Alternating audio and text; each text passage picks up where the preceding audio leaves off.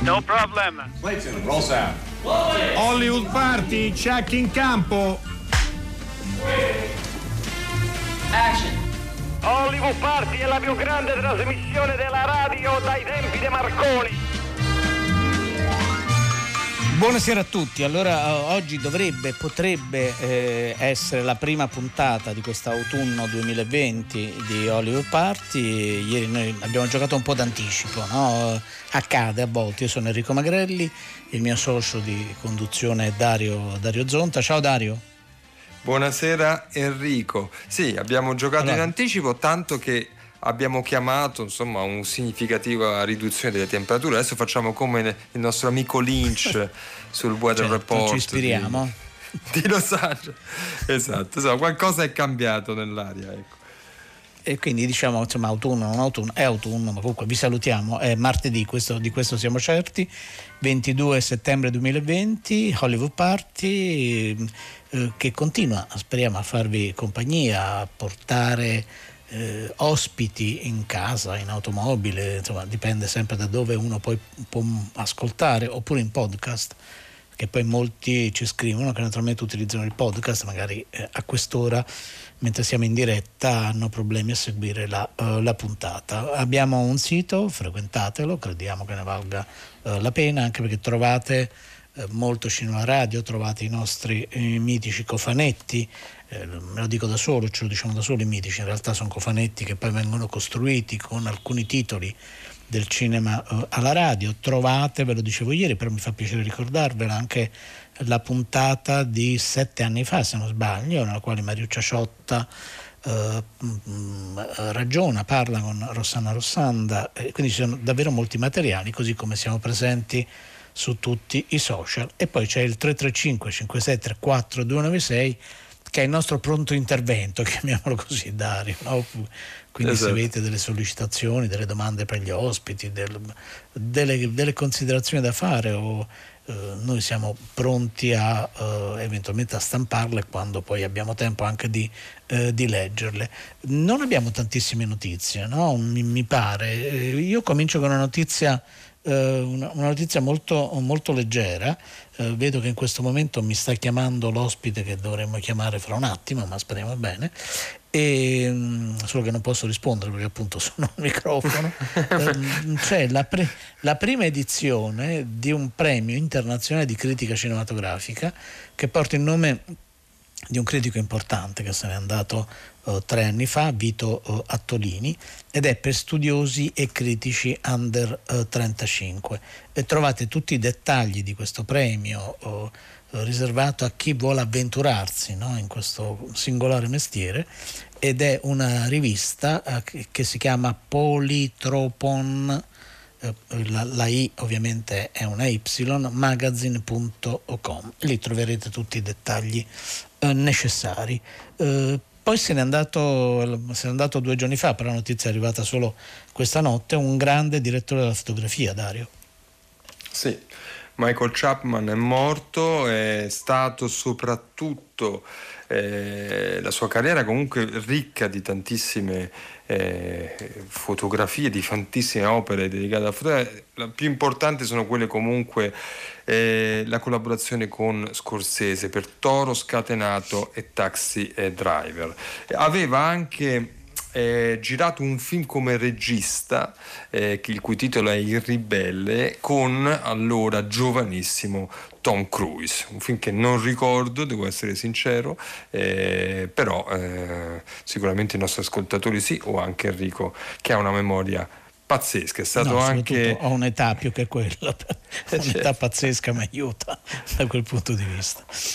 Ha avuto anche no, nomination cosa... ai premi Oscar, no? Per la miglior fotografia con Scorsese la prima volta, ehm, e poi per il thriller Il Fuggitivo eh, con Harrison Ford, un classico direi del cinema di intrattenimento. No, eh, aveva, aveva ottantaquattro anni, era nato a New York, è morto a Los Angeles, e tra i suoi primi lavori, e che lavori, era eh, molto spesso, no? Prima di diventare direttore della fotografia, Uh, sono operatori di macchina, e, e appunto Michael Chapman aveva fatto l'operatore di macchina per, uh, per Lo squalo di Spielberg, e, e, e la sua filmografia, a parte i due titoli eh, o i titoli che ha segnalato Dario, è veramente fittissima. Cosa curiosa, eh, non so se sia l'unico caso, sicuramente non è l'unico caso, è che lui ha fatto anche l'attore in una serie di, in una serie di film, dall'ultima Corvée,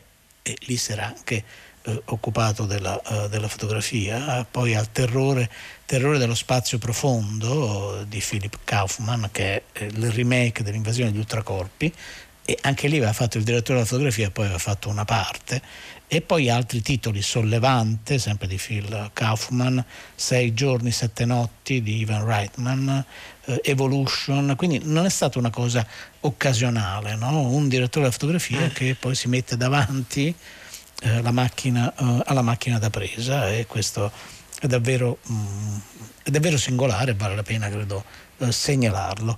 Forse possiamo cominciare con la, con la nostra musica. Sarà una musica settembrina, chissà.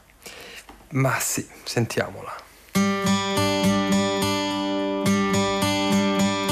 Summer has come and passed, the innocent can never last. Wake me up when September ends. Like my father's come to pass, seven years has gone so fast. Wake me up when September ends. Here comes the rain again, falling from the stars, drenched in my pain again, becoming who we are. As my memory rests, but never forgets what I lost. Wake me up when September ends.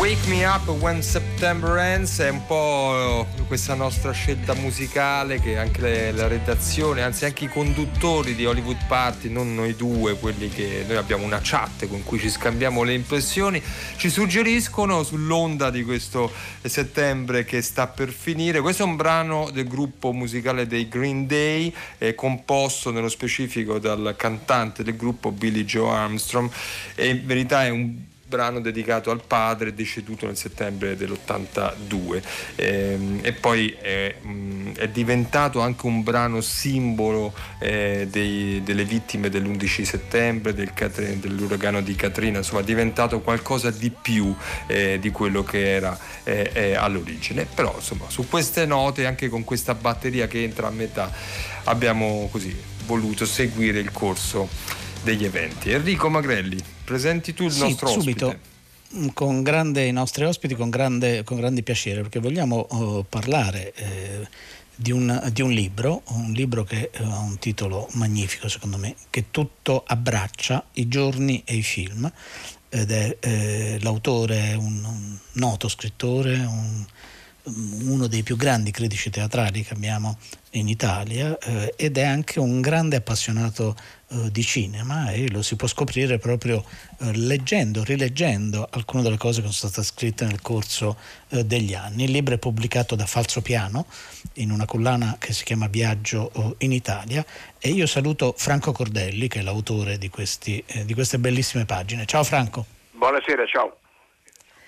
E eh, abbiamo al telefono anche Fabio Francione, che eh, è il curatore della, della collana, e poi ci racconterà come ha convinto eh, Cordelli, no, a, a mettere insieme questo, uh, questo viaggio nel, uh, nel cinema. Uh, Franco Ciao, Cordelli, eh, Ciao, ciao, buonasera, bentornato anche a te ad Hollywood Party. Uh, Franco, uh, Franco Cordelli, tu sei, eh, tu sei uno spettatore da sempre, no? Il tuo rapporto eh, con il cinema è sempre stato un rapporto molto, uh, molto intenso.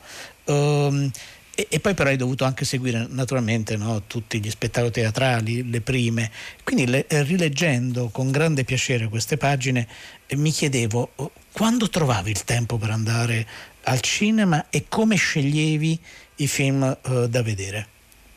Ah, guarda, eh, mi tornano in mente episodi dalla mia infanzia e giovinezza. Infanzia eh, sicuramente otto nove anni, no, insomma mh, cambiai casa a nove anni, passo davanti al cinema Europa in Corso d'Italia, eh, non dirò il film che facevano, ma pregai Dio che mi facesse essere vivo il giorno dopo per poterlo vedere. E il, mi ricordo di essere eh, aspettavo alle tre, credo che fossero le tre, al, davanti al Fiamma la prima proiezione della Dolce Vita, ecco. Poi vidi il film due volte e la notte non dormii, quindi figuriamoci, ero un maniaco, ero un maniaco. No, no, certo. Lo sono anche rimasto, in realtà lo sono rimasto, nel senso che direi ogni sera vedo un film, anche se sono andato a teatro, lo vedo dopo, dopo sembra... quando torno a casa vedo un film. Mi sembra una cura meravigliosa. No, Franco Cordelli, poi anche perché un tempo, lo sanno molte, eh, molte delle nostre ascoltatrici, dei nostri ascoltatori, uno entrava al cinema e poteva vedere il film due volte, in alcuni casi, non nel caso della Dolce Vita che era piuttosto lungo, anche, eh, anche tre volte, eh, e quello stabiliva un, un rapporto con quello che compariva sullo schermo davvero speciale, no? Quello si è un po' perduto perché anch'io vado ovviamente al cinema continuamente, però mi sembra tutto un po' più freddo, no? Con tutto il rispetto per la bellezza delle sale, la comodità, eh, però mh, appunto l'atmosfera è, è davvero molto diversa.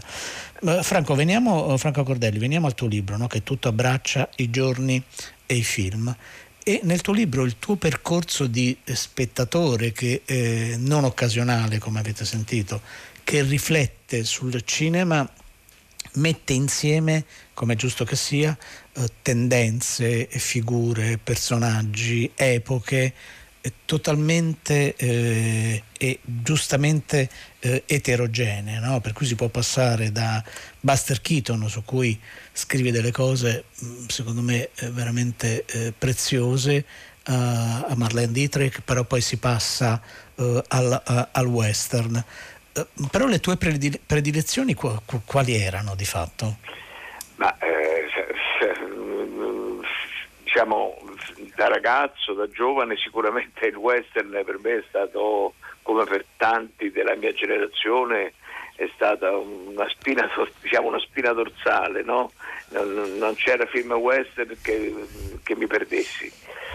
Adesso sinceramente ne sono anche un po' saturo, non è tanto, anzi, che non vedo un film western, eh, tanto che sono rimasto rimasi impressionato eh, tre mesi fa, credo, tre mesi fa, eh, rivedendo C'era una volta il West, eh, dal...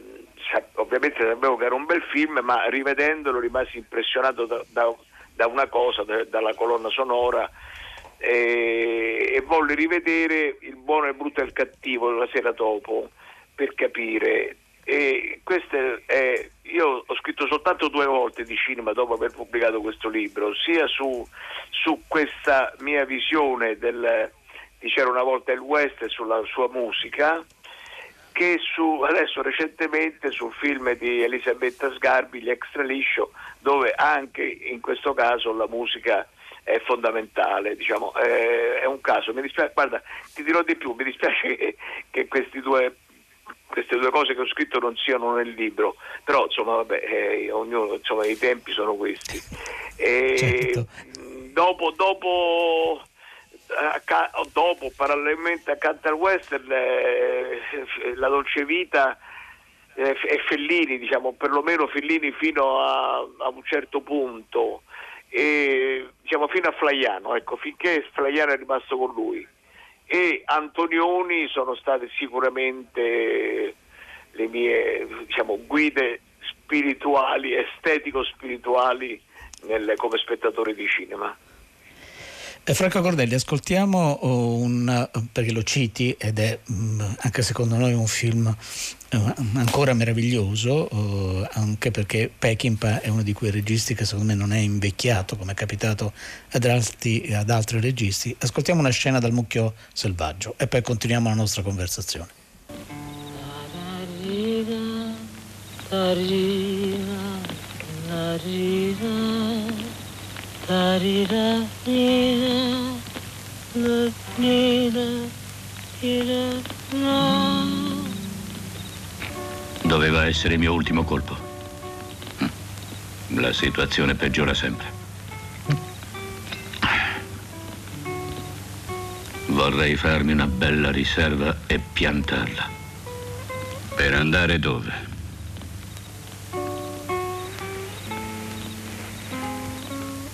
Hai altri progetti in mente? Pershing ha le truppe sparpagliate lungo la linea di confine. Ognuna di quelle guarnigioni dovrà ricevere i fondi per la paga. Certe informazioni è molto difficile procurarsele. Non è detto che sia facile, ma è certo che si può fare. Li troveremo ad aspettarci. Non riesco a trovare un'altra soluzione. Questo è un frammento dal Mucchio Selvaggio che arriva potente anche soltanto attraverso il mezzo radiofonico. Poi possiamo immaginarci tutto il, il contesto, immagini, l'immaginario. Il doppiaggio, oso dire. Certo. Come dice? Oso dire anche attraverso il doppiaggio. Certo, eh, ah, perché... e come no, come no. Eh, eh, che... Eh, aveva una certa cura all'epoca, adesso forse facciamo un po' più fatica, però c'erano dei doppiatori straordinari, lo sappiamo, è una grande stagione quella eh, italiana. Mm, ne stiamo parlando con Franco Cordelli, non tanto dei doppiatori ma eh, del suo libro che tutto abbraccia, i giorni e i film, tra l'altro un titolo veramente molto bello. Io vorrei chiedere a Franco Cordelli qualcosa invece che ha a che fare con la critica, in quanto da critico teatrale qual è lei vorrei sapere cosa pensa, cosa ne ha pensato, qual è il suo rapporto da lettore eh, eh, con la critica cinematografica, eh, perché insomma sono incuriosito, insomma, abbiamo tutti, siamo anche critici noi stessi, lo siamo stati, ne abbiamo scritto, abbiamo scritto, però a parte la crisi in cui versa la critica cinematografica attualmente, però volevo sapere se lei ha avuto dalla critica cinematografica un rapporto, una dialettica, un dialogo vivo che l'ha nutrita oppure no? Ma, f- guardi, fino a un certo punto moltissimo, sia attraverso i giornali che attraverso i libri. Eh, compravo i libri anche in Francia, per dire, insomma, i cahiers. Adesso un po', insomma, adesso la faccenda è cambiata. Eh, come è cambiata per, per la critica in generale, non, non solo per mm. quella cinematografica, per quanto io credo che la critica cinematografica sia quella, mh, non so dire della critica d'arte sinceramente, ma tra cinematografica, letteraria e teatrale è quella che mh, resiste un pochino di più. Questo credo che sia... Mh, dovuto al fatto che i direttori di giornale eh, ritengono che il cinema abbia ancora un pubblico vasto, più vasto di, di, che, non, non so, che il pubblico teatrale, non so se sia vero, però cioè, penso che ritengano questo, e soprattutto non so se sia vero che il pubblico dei cinema è più, è più, è di più di quello dei, dei teatri, ma forse sì, in generale forse sì. Eh, e quindi qualche critico cinematografico che leggo, che leggo con piacere, di cui seguo anche i consigli, eh, potrei fare anche dei nomi, da Escobar a Ferzetti, eh, o Monreale, anche Monreale è un, è un, l'ho incontrato una volta, che mi pare di ric- insomma è un giovane, no? un gio- avrà quaranta anni, sì, quanti, certo, so quanti anni. Certo. Ecco, eh, insomma, lo leggo, lo, in, in, i suoi giudizi mi sembrano verissimili, plausibili, li seguo, ecco, diciamo lo seguo, come seguo anche Escobar o Fersetti, ma insomma, ecco, già aver citato tre nomi è tanto, mentre eh, certo. citare tre nomi per la critica teatrale già sarebbe più difficile. Cioè. Può essere un po' più complicato, quello è vero. Uh, Franco, Franco Cordelli, nel, nel tuo libro che tutto abbraccia, i giorni e i film, pubblicato da Falzopiano, uh, torna uh, più di una volta uh, sia la persona che i suoi film, Emidio Greco, eh, tuo compagno di, di visioni eh, in un cinema eh, di Roma. A un certo punto tu ne parli, non so se andavate sempre lì a vedere i film appena, eh, appena uscivano. Eh, vogliamo parlare, da momento che citi poi alcuni, eh, alcuni dei film fatti da, eh, da Emidio Greco. Emidio Greco, oh, lo sapete, non c'è più da, non c'è più da qualche anno. Eh, il cinema di, di Emidio Greco era un cinema eccentrico, no? Rispetto ai generi, rispetto anche a una certa idea di cinema eh, d'autore, eh, però appunto vorremmo sentire proprio il, il tuo parere, il tuo parere di, eh, Ma, guarda, di, Emidio di amico era, e non solo di amico. Vabbè, è inutile che dica che Emidio era una, una persona, diciamo, da, così come persona, come uomo, insomma, eccezionale, di un'eleganza eh, intellettuale e anche fisica, come dire, straordinaria, di una cultura cinematografica sterminata. Ho imparato tantissimo da lui, e come regista eh, io l'avevo conosciuto facendogli un'intervista per il settimanale, allora era il settimanale Il Mondo, nel settantaquattro, quando lui fece il suo primo film, L'invenzione di Morel, che tuttora rimane, insomma, diciamo, i più ritengono essere il suo miglior film.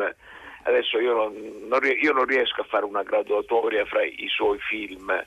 Eh, posso dire che nella eccentricità, eh, anche se vogliamo, delle scelte, però c'è, ce n'è uno in particolare che è quello da cui poi in fondo ho tratto il titolo mh, del libro, quello dedicato a, a, a Alighiero Boetti, eh, che è un film, non è un, non è un vero film, cioè, cioè è un vero film pur, pur, non ess- pur essendo, un, diciamo, se vogliamo, un documentario, ma poi io scrivo che non è neppure un documentario, eh, che in realtà è un film concettuale, così come è, concet- è ovviamente è concettuale Eh, l'arte di Alighiero Boetti.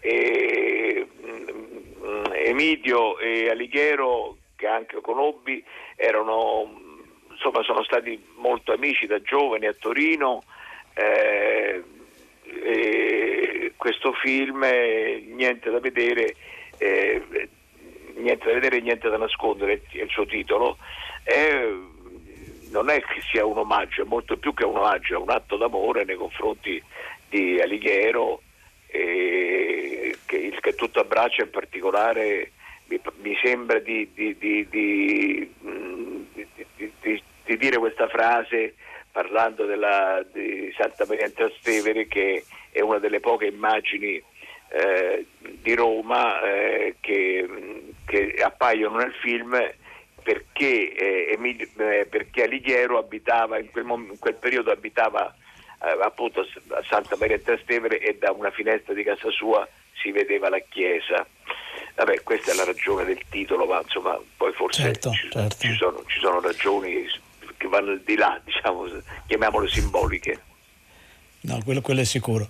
Eh, Franco Cordelli, eh, adesso ti salutiamo perché sappiamo che poi hai, hai un impegno. Voglio leggerti però questo messaggio, questo sms che è arrivato al nostro tre tre cinque cinque sei tre quattro due nove sei e che dice: è sempre un grande piacere per me leggere eh, Cordelli nella lettura, articoli funambolici che puntualmente divoro, voce fuori dal coro. È firmato G puntato, quindi può essere Giovanni, Giuseppe, Gina, no, no, non lo sappiamo.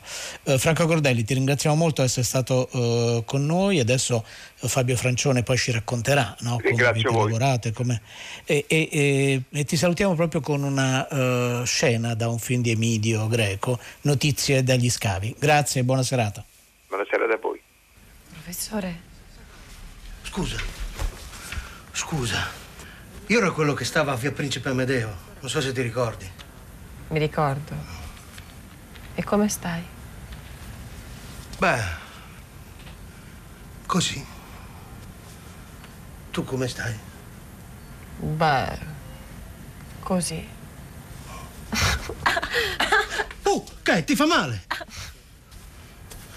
È che c'ha la frattura scheggiata. Stamattina gli hanno fatto pure la morfina. Professore, vieni qui. Siediti. Senti. Sì. Ti manda Lea? Sì. Che, anzi, ero venuto pure stamattina, ma poi mi hanno mandato via. Poi tu stavi che ti avevano fatto la morfina. Adesso stai meglio? Molto meglio, sì. Ah. Ah. Meno male. No, perché siccome quando ero venuto stavi a piangere. Ma allora però perché? Che te la stavi a prendere? Eh no. E invece ha detto Lea che non te la devi prendere. Ah, no? No. Ma perché? E se ti dico di no? Perché ha detto che prima di tutto te l'aveva detto subito che non te la dovevi prendere. Poi perché lei adesso oramai è, è partita, essendo che aveva questa occasione. Che anzi ha detto che quando esci non gli devi nemmeno stare a scrivere o altro perché non è il caso. Hai capito?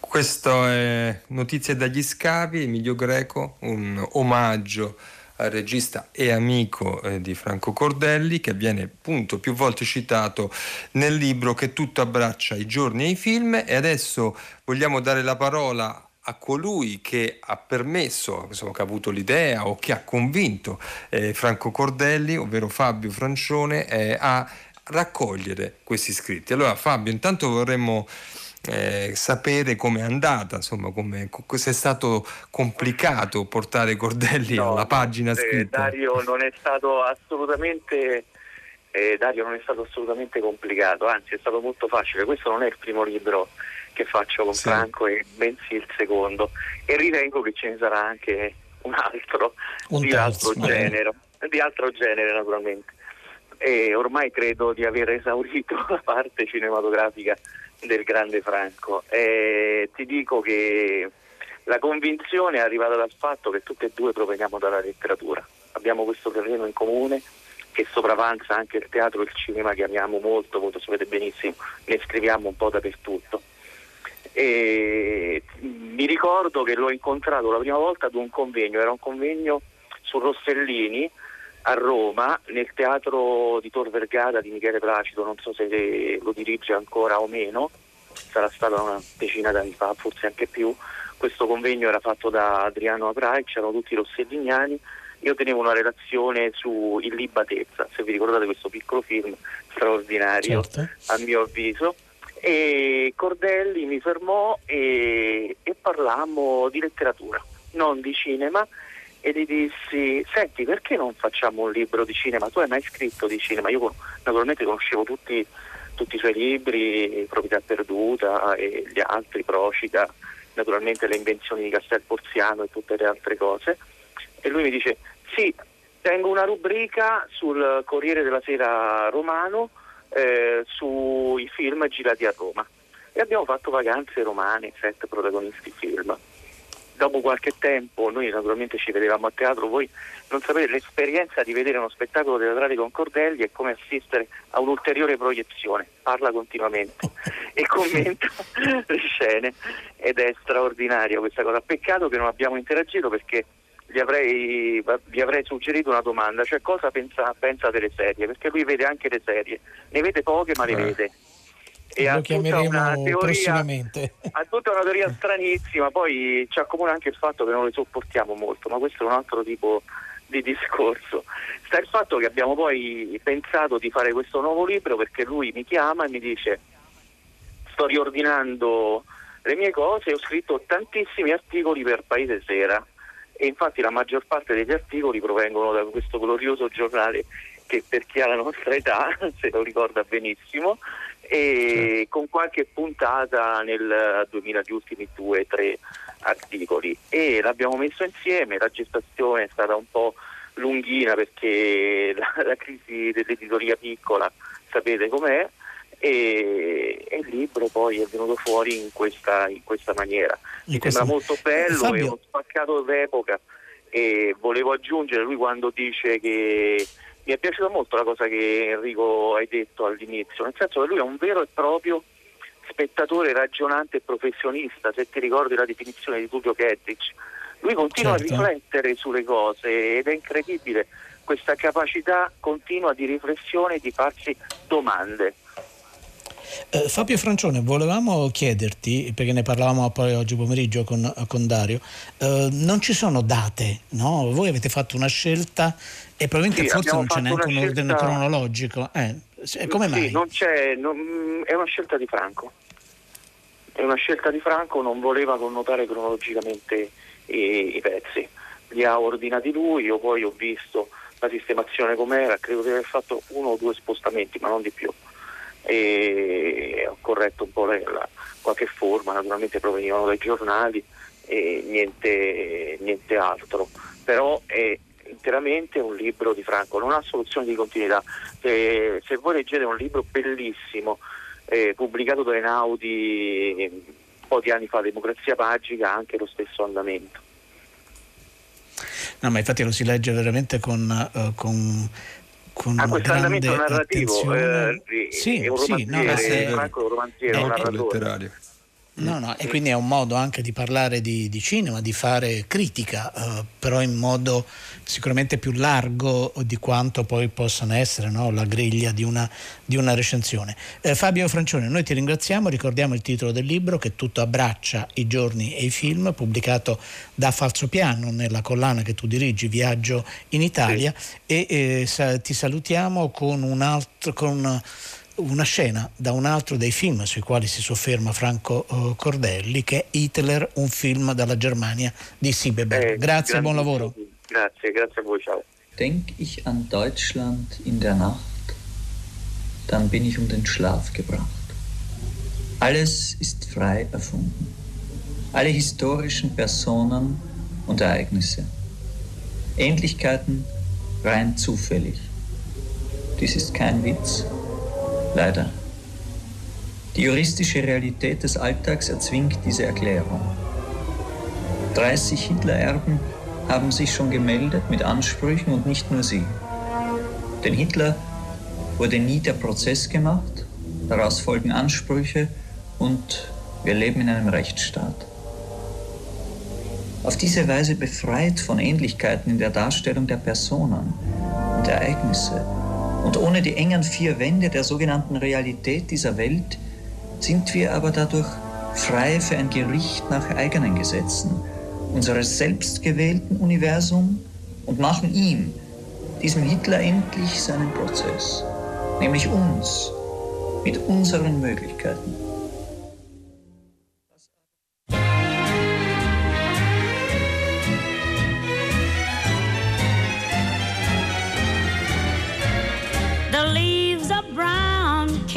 Tumbling down, remember, in September, in the rain, the sun went out just like a dying ember, that September, in the rain.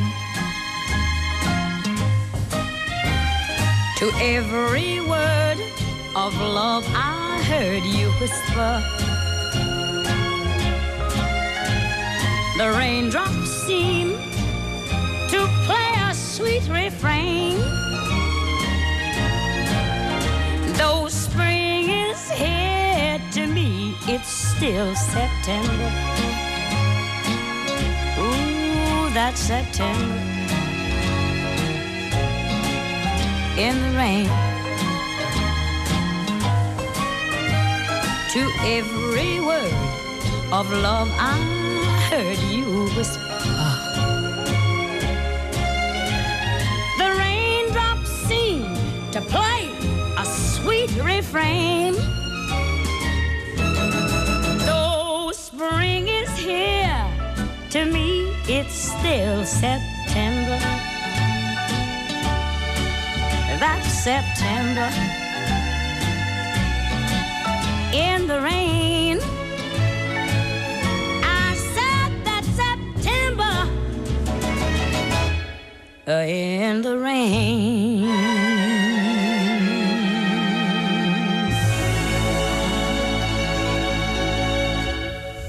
Beh, Enrico, solo noi riusciamo a fare questi passaggi da Hitler, un film dalla Germania in versione originale. Avete sentito la potenza della, della versione originale, questo, l'incedere di questo film così potente, per poi arrivare a September so, no, September, so, September in the Rain di Dinah Washington, con tutt'altre musicalità, sonorità. E vabbè, e questa è Hollywood Party, che vi piacciono. Noi, i nostri ascoltatori ci scrivono diversi messaggi. Qualcuno dice: forse credo proprio di essere l'unica al mondo a cui Fellini non piace. Sicuramente sei un po' in minoranza, cara Mari, però qualcuno ci sarà che non ama particolarmente eh, Fellini. Eh, no, noi infatti, adesso potremmo chiederlo, ovviamente, insomma, magari domani lo chiediamo: c'è qualcuno tra di voi che non ama Fellini? Esatto. Come domanda, contiamoci, contiamoli, diciamo così, costoro. No, stiamo scherzando, insomma. Però immaginiamo, appunto, che è vero, però, Enrico, che molto molto molto spesso ricorre Fellini, soprattutto nei ricordi, insomma, di personaggi, di persone che hanno visto tanto cinema, che lo hanno visto all'epoca. Insomma, è veramente un, insomma, un punto di riferimento fondamentale.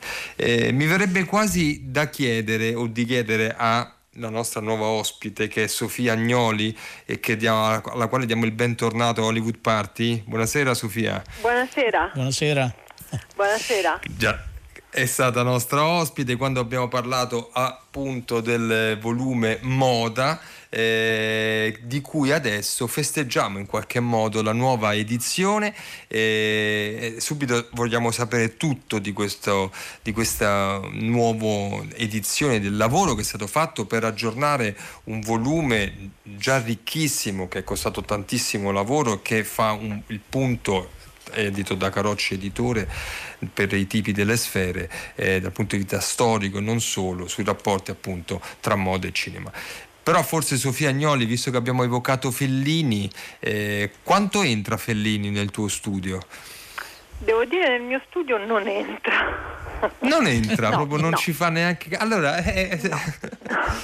no, non, non, non era il caso, ho capito. No, no. In, questo, in questo studio qui devo dire che Fellini non entra. Questo studio è, è un libro, diciamo, che non parla precipuamente di cinema, sfiora, certo, anche il cinema, eh, eh, soffermandosi, non so, sulla Hollywood, sul Tevere, sulla moda degli anni cinquanta, le sorelle Fontana, Schubert, che vestivano queste, le attrici che arrivavano a Roma per interpretare mh, i film a Cinecittà, no? Negli anni cinquanta. E poi eh, un altro momento in cui eh, viene trattato il cinema, appunto, non è il cinema di Fellini, è, eh, sono i telefoni bianchi e soprattutto il cinema hollywoodiano degli anni trenta, con Adrian, Travis Banton, eh, Edith Head, e che erano que- i costumisti che, appunto, Adrian eh, vestiva Marlene, eh, no scusate non Marlene Dietrich, eh, Greta Garbo e John Crawford. Travis Banton era il costumista di Marlene Dietrich, perché allora ogni casa cinematografica, dalla Metro Golden Mayer alla Par- Paramount, Warner Bros, eccetera, c'aveva il suo costumista. Non era come adesso, che i costumisti in genere sono Cioè, in genere, è un, un lavoro freelance. All'epoca, ovviamente, questo voi me lo insegnate voi di Hollywood Party, che sia gli attori e sia i costumisti facevano sotto parte contratto di scuderie, erano come delle scuderie di queste grandi case cinematografiche. Ecco, quindi parlo un po' di quello. No, certo. Sofia Gnoli, nel tuo libro Moda, eh, naturalmente si parla anche di una figura importante del Made in Italy, ma non solo per quello, eh, del quale in questo momento se, se ne è parlato anche alla, alla mostra di Venezia, no? Che è stato eh, il protagonista, l'oggetto di studio, di lavoro, di, anche di devozione eh, di in un documentario di Guadagnino, che è Salvatore Ferragamo, eh, che naturalmente eh. anche nel tuo libro ha uno spazio non così uno spazio importante. Sì, per, eh, vuoi dirci eh, qualcosa proprio su questa persona? Sì, Salvatore Ferragamo è stato importantissimo per la moda, ci ha avuto anche molto a che fare col cinema, perché lui prima di, eh, di, di arrivare a, in Italia, arrivare a Firenze negli anni venti del Novecento, aveva fatto un apprendistato negli Stati Uniti, era un emigrato, no? Cioè aveva tanti, era, lui apparteneva a una famiglia molto povera, era mi sembra l'undicesimo di quattordici fratelli, e a un certo punto, eh, prima della prima guerra mondiale, perché lui è del milleottocentonovantotto, parlo a braccio se non sbaglio, raggiunge i, alcuni fratelli che erano emigrati negli Stati Uniti per far fortuna. Lui aveva fatto un piccolo apprendistato in una bottega di calzolai al suo paese in provincia d'Avellino, e poi negli Stati Uniti piano piano eh, prima entra in una catena di montaggio di calzature, poi dopo riesce a mettersi in proprio e crea all'inizio degli anni venti una piccol- un, un laboratorio a Hollywood. Era, erano gli anni in cui Hollywood si stava cominciando a ad affermare, in cui venivano fatti muti e i film, i film muti, e lui comincia a realizzare stivali per film western, per John Wayne, piuttosto che scarpe per Mary Pickford.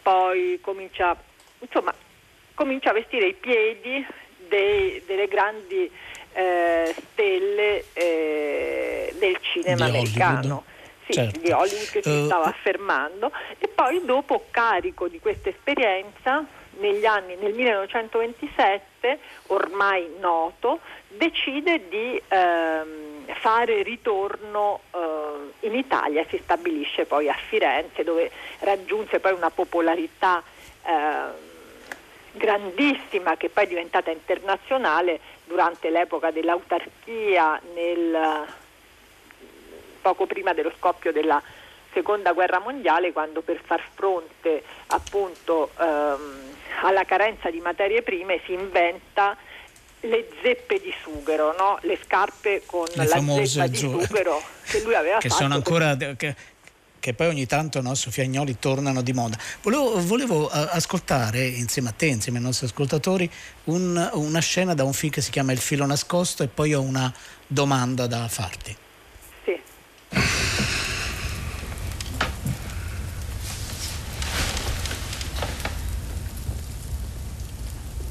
Se questa è una gara che distoglie prima lo sguardo, perderà.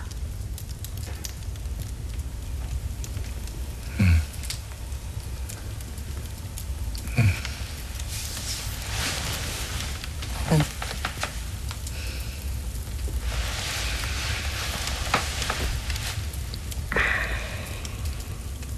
Sei un uomo molto affascinante. Devi essere circondato da belle donne. Sì. Come mai non sei sposato? Confeziono abiti. Non puoi sposarti perché confezioni abiti. Certamente non sono tagliato per il matrimonio. Sono uno scapolo impenitente. Sono inguaribile. Ah. Questa appunto era una scena del filo nascosto di Paul Thomas Anderson, che ha vinto il film per i costumi, l'Oscar nel duemiladiciotto. Eh, Sofia Gnoli, volevo chiederti una cosa, ehm, tra poco arriva la, la sigla, però ero molto curioso, proprio da esperto storico, storica della, esperta storica della moda come, come sei, eh, il cinema quando deve raccontare il mondo della moda lo fa in modo adeguato, esagera, falsifica eh, la realtà, eh, che cosa accade? Beh, mh, non credo che ci sia una ricetta precisa, dipende un po' da film a film. Uh, non so, adesso recentemente eh, ho visto questa fiction che si chiama Made in Italy, non so se ti è capitato di vederla, e sì, mi sembra che episodi. hanno fatto una buona consulenza dal punto di vista della storia della moda, di quello che succedeva appunto a cavallo tra gli anni settanta, ottanta eccetera. Poi ci sono film in cui magari la moda viene più mitiggiata, e quello dipende un po' anche dalla visione del regista, no? Diverso è Prêt-à-porter di Altman dal Diavolo veste Prada, che certo, certo. Sono, sono due film diversissimi, e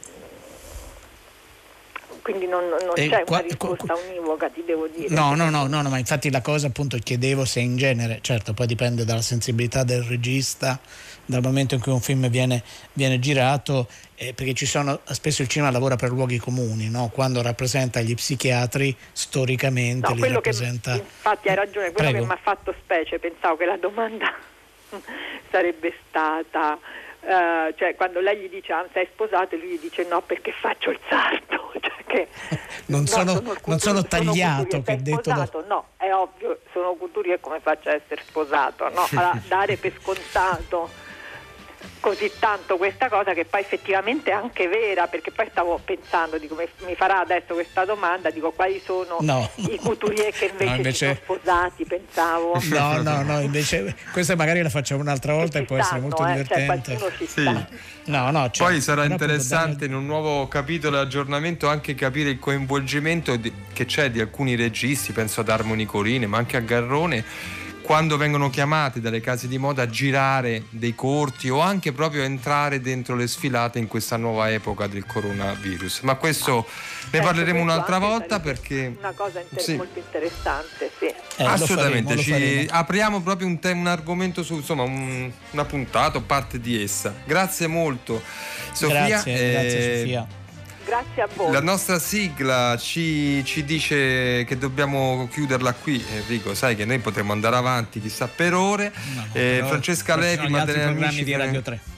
Eh certo, le nostre curatrici, Francesco Napoleone che ci ha mandato in onda, Massimiliano Bonomo, Riccardo Amorese, Erika Favaro, la nostra redazione, i nostri ospiti Franco Cordelli, Fabio Francione, Sofia Gnoli, Enrico Magrelli, Dario Zonta, e, Dario e, Zonta. E ci troviamo domani. A domani, passate una buona serata, leggete cinquanta pagine di un libro e vedete anche un film.